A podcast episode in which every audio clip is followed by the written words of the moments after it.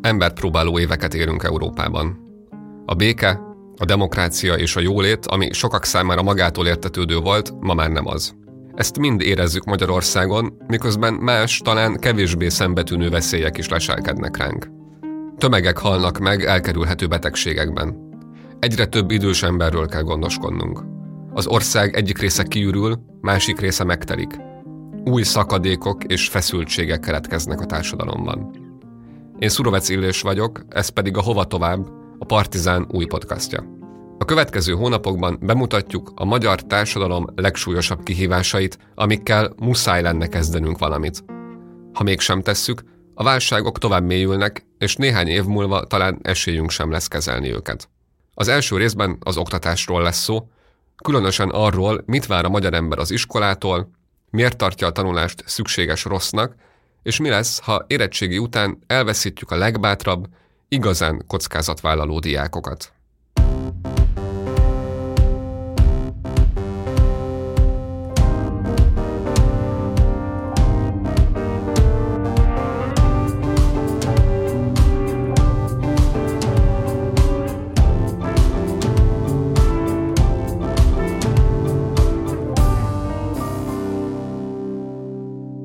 Hosszú távon, ha ez így megy, rossz kedvű, öregbeteg emberek országa lesz Magyarország, nulla mobilitással, alig lesznek fiatalok, tehát hogy, hogy egy ilyen nagyon rossz minőségű nyugdíjas otthon, talán ezt tudnám mondani, ha tényleg ilyen irányba akarunk menni. Lannert Judit közgazdász és szociológus, a T-Tudok ZRT kutatója.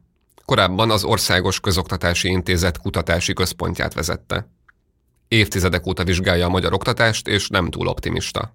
Egyszerűen nem, nem, nem, nem szeretjük eléggé, vagy nem szeretjük jól a fiataljainkat, tehát nem fektetünk beléjük eleget, és ők rákényszerülnek arra, hogy a közt máshonnan szerezzék meg, és egy idő után el is mennek.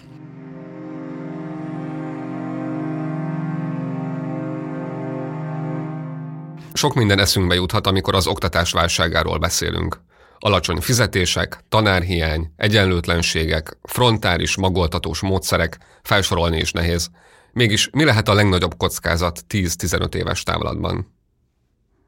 Hát Ugye ez nem, nem egy, hogy mondjam, atomfizika, tehát ezt már az OECD is kimutatta, hogy a, a minőségi tanár az mindennek a kulcsa. Tehát én azt gondolom, hogy, hogy bármit is csinálunk, az csak akkor fog segíteni, ha ettől jól felkészült pedagógusaink lesznek. Most az, hogy mi az, hogy jól felkészült, az meg egy másik kérdés. Tehát azt gondolom, hogy a jól felkészült pedagógus nem csak azt jelenti, hogy a tárgyát tudja jól, de a gyereket is nagyon érti, meg a világot is. Most nem itt tartunk.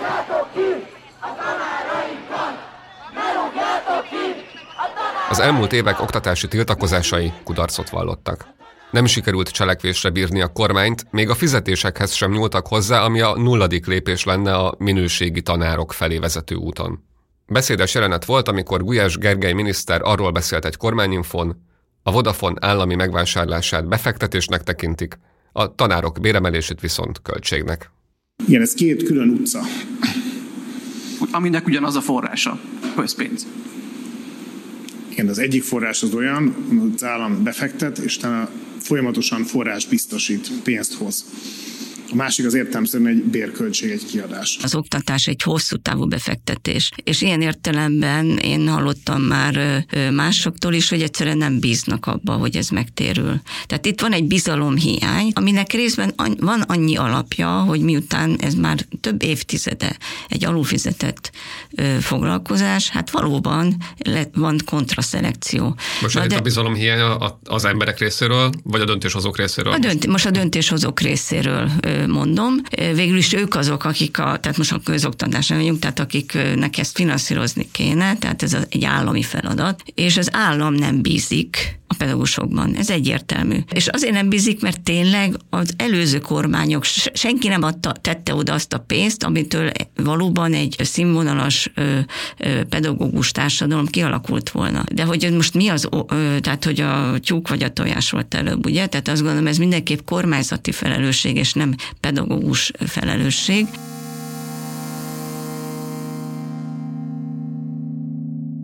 Az elmúlt években meggyőző magyarázatok születtek arról, hogy az Orbán rendszernek nem érdekel jó oktatást építeni. Nem azért, mert sötétségben akarják tartani az embereket, hanem azért, mert nem erre épül a gazdasági modell.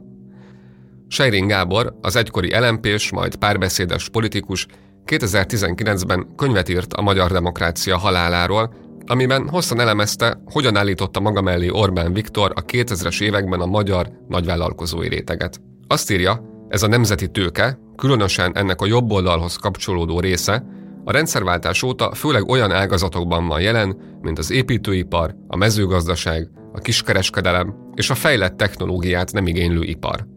Amikor tavaly interjút készítettem Seiringgel az Orbán rendszer és az oktatás viszonyáról, akkor arról beszélt, hogy ennek a nemzeti tőkének a gazdasági sajátosságai miatt alacsonyan képzett és olcsó munkásokra van szüksége, már pedig ehhez nem kell jó oktatás.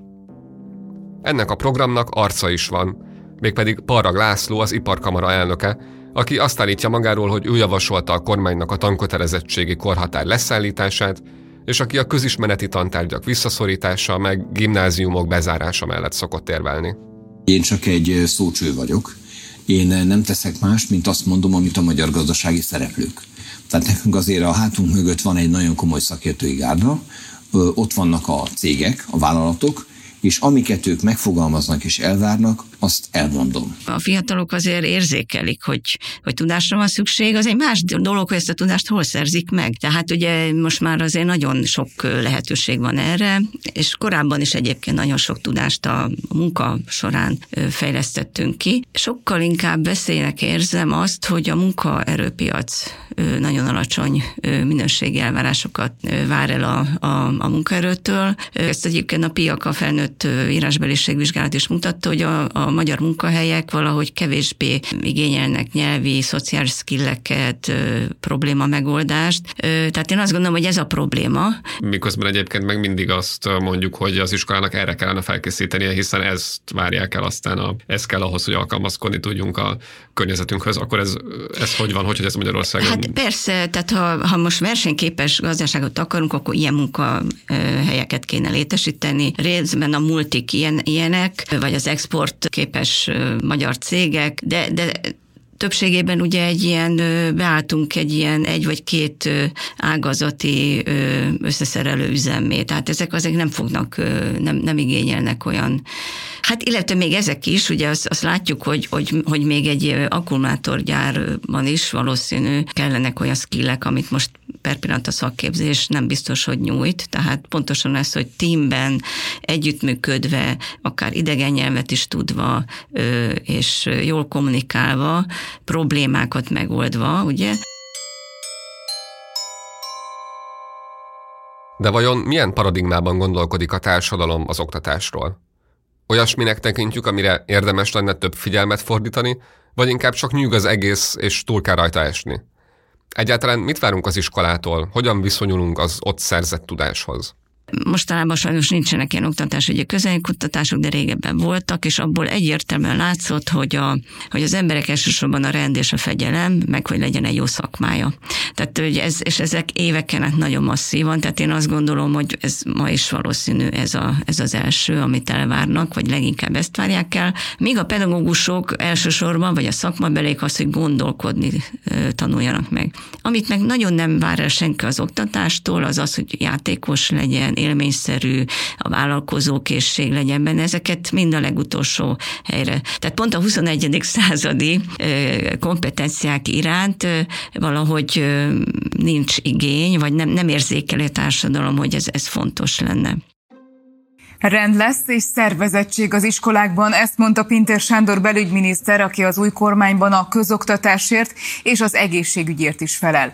Csak rendben lehet eh, megfelelő oktatási eredményeket elérni, így az iskolai erőszaknak a visszaszorítása az egyik célkitűzésünk, és a már meglévő eszközökkel, a meglévő programokkal az iskola rendőrségnek az alkalmazásával. Az iskolában rendnek kell lenni, az iskola az nem egy klub találkozó, hanem egy bizonyos gyermekek számára föntartott oktatási intézmény, vagyis munkahely, ahol el kell végezni a munkát.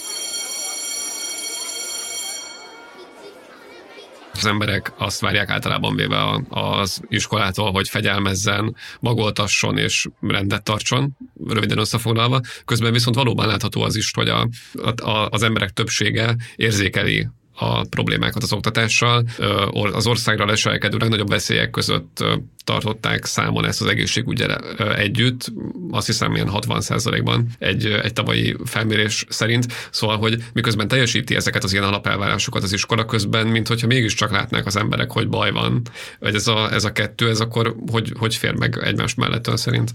Az, hogy baj van, azt leginkább akkor érzékelik, ha pont ez a rendes fegyelem ö, megbomlik. Tehát igazából ott is azon keresztül érzik, tehát azt látják, hogy fluktuáció van. Az a tanítónéni, aki azt hitték négy évig ott lesz, nincs már, sőt, van, aki a tanév közepén tűnik el. Rengeteg új tanár jelenik meg, vagy külső soraadó, tehát ez, ezt látják, hogy, hogy, hogy itt, itt a, a gyerek körül, tehát az iskola egyre kevésbé tudja ezeket a feladatokat ellátni. Pontosan ez a rendes fegyelem, ami egyébként egy teljesen jogos, elvárható cél, tehát én nem azt mondom, hogy hogy ez nem fontos. Csak az a kérdés, hogy ezt a rendet, fegyelmet, ezt külsőleg érjük el, vagy, vagy mondjuk egy belső motivációval. Tehát ugye erre lehet azt mondani, hogy akkor még több ellenőrzés, még több kontroll, még több osztályzat, még több felmérő, vagy pedig azt lehet mondani, hogy akkor próbáljuk meg a, a gyerekek nek ezt a rendet belül megteremteni, hogy nekik belső igényük legyen rá, hogy önmagáért szeressen tanulni, mert akkor tényleg tanulni fog. Ne a jegyért, vagy azért, mert fél a tanítónénitől, vagy mert jól akar majd keresni. Valamikor ezek mind külső motiváció. És ezek pont elveszik a kedvet igazából. Igen, igen. Tehát én azt gondolom, hogy, és na is, ha ahhoz, hogy belső motiváció legyen és szeresse, ehhez, ehhez kell bevinni a játékot, a művészeteket. Tehát pont egy csomó olyan dolgot, ami nem, nem lehet versenyeztetni, ami, tehát, ami nem okoz stresszt, és amitől sajnos még a pedagógusok az, is azt gondolják, hogy akkor nem történik semmi. Tehát ha a gyerek játszik, akkor, akkor a szólt idő. Hát holott akkor nagyon-nagyon sok minden történik. Nekünk vannak ilyen fejlesztési programjaink, amiben mér, mértük is, hogy akár a matematika teljesítményt is tudjuk szignifikánsan növelni hátrányos helyzetű tanulók tanulóknál, ha, ha megváltoztatjuk a tanár mászetjét, ha bevisszük a művészeteket, és azon keresztül ö, új feladatokat, kreatív feladatokat találunk ki. Akkor lehet, hogy igazából valahogy azt kellene megváltoztatni lassan, fokozatosan, hogy mit várunk az iskolától, milyen funkciót tulajdonítunk neki. Hát és igen. akkor az a tudással kapcsolatos gondolatainkat, meg a tanuláshoz való viszonyunkat úgy általában is megváltoztatná? Igen, ez nem magyar probléma, én azt gondolom, ez világ probléma, tehát ugye ez a mai oktatás az ipari forradalom során alakult ki, és abszolút kiszolgált azt az igényt, hogy nagy tömegben ír, írni, olvasni tudó munkásokat tudjon a szallag mellé állítani. De ma már nem erre van szükség. Tíz általános iskolát elvégző diákból ma már hat a szakképzésben folytatja a tanulmányait, a legnépszerűbb iskola típus pedig a technikum. És számomra ez a legfontosabb, ez az iskola rendszerünk igazi fokmérője.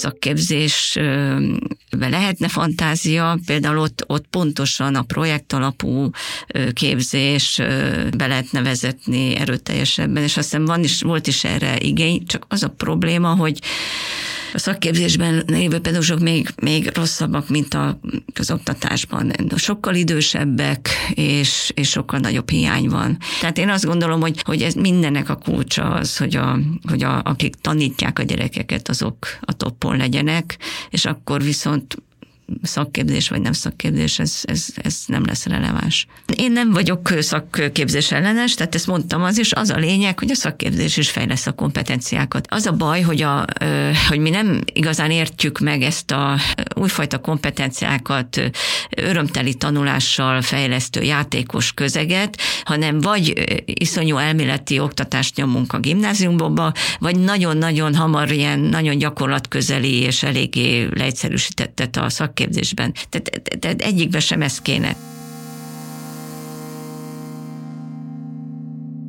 Egy 2018-as tanulmányában írt arról, hogy miközben évtizedek óta halljuk az életen át tartó tanulás fontosságát, meg ezt a szlogent, aközben Magyarországon a felnőttek is egyre kevesebbet tanulnak. Ott, ahol 7 évenként nem csak állást kell váltani, de munkahelyet és, és foglalkozást is, ahol ennyire fölgyorsult a, a technológiai fejlődés, ott, ott egyfolytában fejleszteni kell magunkat. Én azt gondolom, hogy itt van egy jövősokkos állapot Magyarországon, tehát félnek az újtól az emberek nem bíznak magukban, hogy, hogy meg tudják oldani. Például a matematikában, ugye a Pizában elég sokat romlottunk, és annak egyértelműen az, az az oka, hogy a gyerekek önhatékonysága romlott, tehát nem hiszik el már annyira, hogy, hogy meg tudják oldani a feladatokat. És, és hát azok, akik nem tanulták meg, hogy tanulni jó, mert, mert állandóan arról szólt az iskola, hogy nem szabad hibázni, és ezért mindenki azt gondolta, jobb, ha inkább nem csinál semmit. Holott az, ahhoz, hogy kreatívak legyünk és újat találjunk ki, ahhoz hibázni kötelező. Ha jól foglalom össze nagyjából, amikről, amiről eddig beszéltünk, akkor a, az oktatás, meg a tanulás az, az ugyan jelentős részben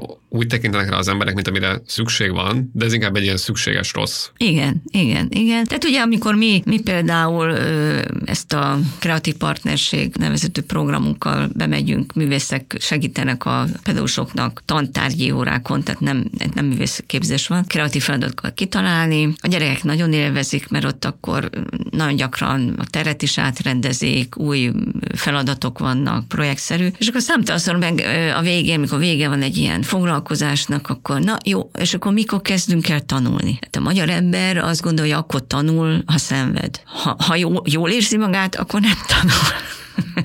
De ezt kéne megváltoztatni, ezt a, ezt a mindsetet, ahol tulajdonképpen ez a robot, tehát a, a munka az mindig valami szenvedésnek kell lenni, és ez valahogy nagyon-nagyon nehéz ezt a, ezt a fejekbe megváltoztatni. A tíz legjobb magyar gimnázium végzősének mintegy ötöde, 18%-a külföldi egyetemen tanul tovább. Pintér Sándor tavaly decemberben úgynevezett oktatási konzultációra hívott néhány pedagógust. Többek közt elismerte, hogy nem ért az oktatáshoz, majd felsorolt néhány aggasztó statisztikai adatot. Többek közt azt, hogy érettségi után sok jó tanuló megy külföldi egyetemekre. És ez szerencsés egyik oldalról. A szerencsétlenség az, ha nem jönnek vissza Magyarországra, és a megszerzett tudást nem itt hasznosítják. Ez pedig szintén egy pedagógiai kérdés és feladat, Jól vannak-e képzelve, eh, képezve hat a szeretetre? Hát igen vagy nem?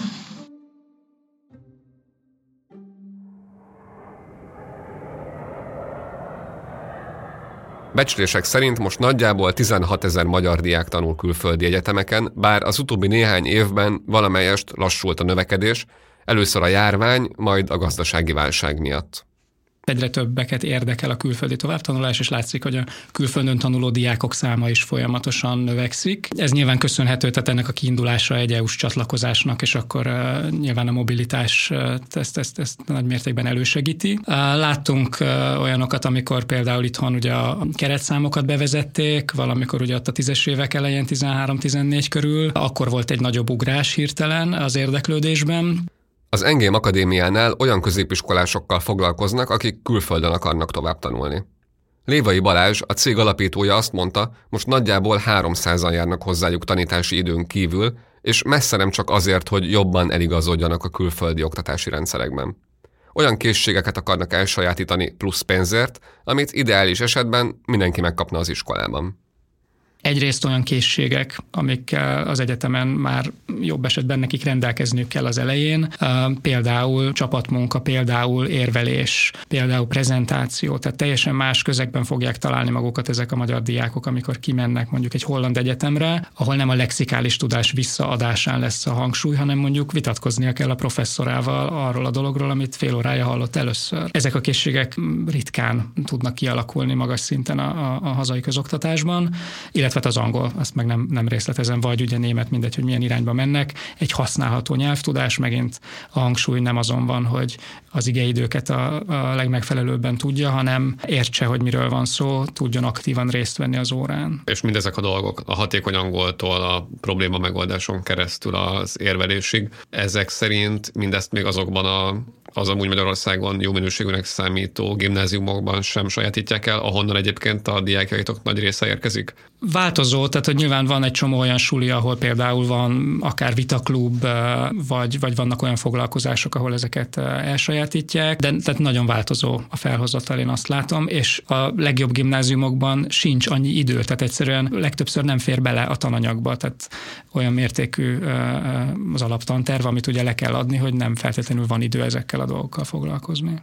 Nálunk a mi módszereinkben leginkább az lepi meg a diákokat, főleg az elején, hogy, hogy itt számít az, az, hogy ők mit gondolnak számít az ő véleményük, és azért ez sokszor egy kicsi időbe beletelik, mire ehhez hozzászoknak mert várják a követelményeket, hogy akkor na mit kéne, hogy kéne megtanulni. Nyilván azért a legtöbbiek már tisztában van vele, hogy mire jelentkezik, amikor hozzánk jön, de azt gondolom, hogy ez az egyik ilyen legnagyobb különbség, ami, ami számukra meglepő, és amit így meg kell szokniuk, ami azt gondolom, hogy nagyon hasznos, mert független attól, hogy most külföldre mennek-e vagy nem majd a munkavilágában, ez fontos, tehát hogy aktív résztvevőkre van szükség. Ti találkoztok olyan diákokkal, akik azért jelentkeznek hozzátok, hogy elsajátítsák ezeket, de amúgy nincs külföldi tervük? Abszolút, igen. Illetve azt még hozzátenném, hogy vagy nem tudják még, hogy van-e vagy nincs. Hogyha egy kilencedikes diákról beszélünk, aki csatlakozik a programunkhoz, vagy tizedikes, ott még nem feltétlenül tudja ezt, és ez nem is baj. A magyar elvándorlás ugyan nincs olyan szinten, mint néhány más kelet-európai országban, de mégis milyen következményekkel járhat ez? Tehát önmagában, hogy külföldre megy valaki, ez tök jó, csomó új dolgot tanul, ez például kinyitja a világot, az, az már nagyobb gond, hogyha tömegesen kin is maradnak, és, és mondjuk demográfiai mozatai pedig, amit látjuk, hogy, hogy ezek a, a fiatalok kimaradnak, és kint alapítanak családot, és a, a gyerekek is már kint születnek meg. Ezekből fakadnak már problémák, ugye, tehát azt gondolom, hogy demográfiailag tényleg vannak problémák. Tehát vonzó helyék kell tenni Magyarországot, hogy utána visszajöjjenek, és, és ezzel a külföldi kompetenciával még, még, még többet tudjanak kihozni magukból. Gondolom azok élnek ilyen lehetőségekkel, akik eleve itthon is már nagyon jobb státuszban vannak, jobb módú családokban. Nem, fe, igen, nem feltétlenül. Én inkább azt mondanám, és ez talán amikor a, tehát, tehát, hogy az Amerika miért olyan, amilyen, mert annak idején a, a legkockázatvállalóbb emberek mentek oda. Tehát pont ez, ez egy megint egy 21. század skill. Tehát én nem azt gondolom, hogy a legjobb hátterű, hanem pont azok, akik a leginkább tudnának mondjuk vállalkozásokat indítani, amire nagyon nagy szükségük lenne. Tehát, hogy azon, aki kimegy, az egy vállalkozó. Hmm. És, és azt fog hiányozni. Hát nagy, az vissza. igen. Tehát én azt gondolom, hogy ez a, ez a, tehát erre mondtam, hogy mi egy ilyen nyugdíjas otthonnál fogunk válni, mert pont ezek a vállalkozó kedvel megáldott fiatalok tűnnek el. Ez volt a Hova Tovább podcast első epizódja, amiben az oktatás válságával foglalkoztunk. A napi gondokon túllépve azt próbáltuk megmutatni, milyen viszonyban vagyunk mi magyarok a tanulással, és hogyan kellene megváltoztatnunk azt, ahogy az iskoláról gondolkodunk. A Hova Tovább ezentúl havonta jelentkezik majd. Ha érdekelnek a magyar társadalom legsúlyosabb kihívásai, keresd a podcastot a Partizán podcast csatornáin, a Spotify-on és a YouTube-on is. Én Szurovec Illés voltam, találkozunk decemberben.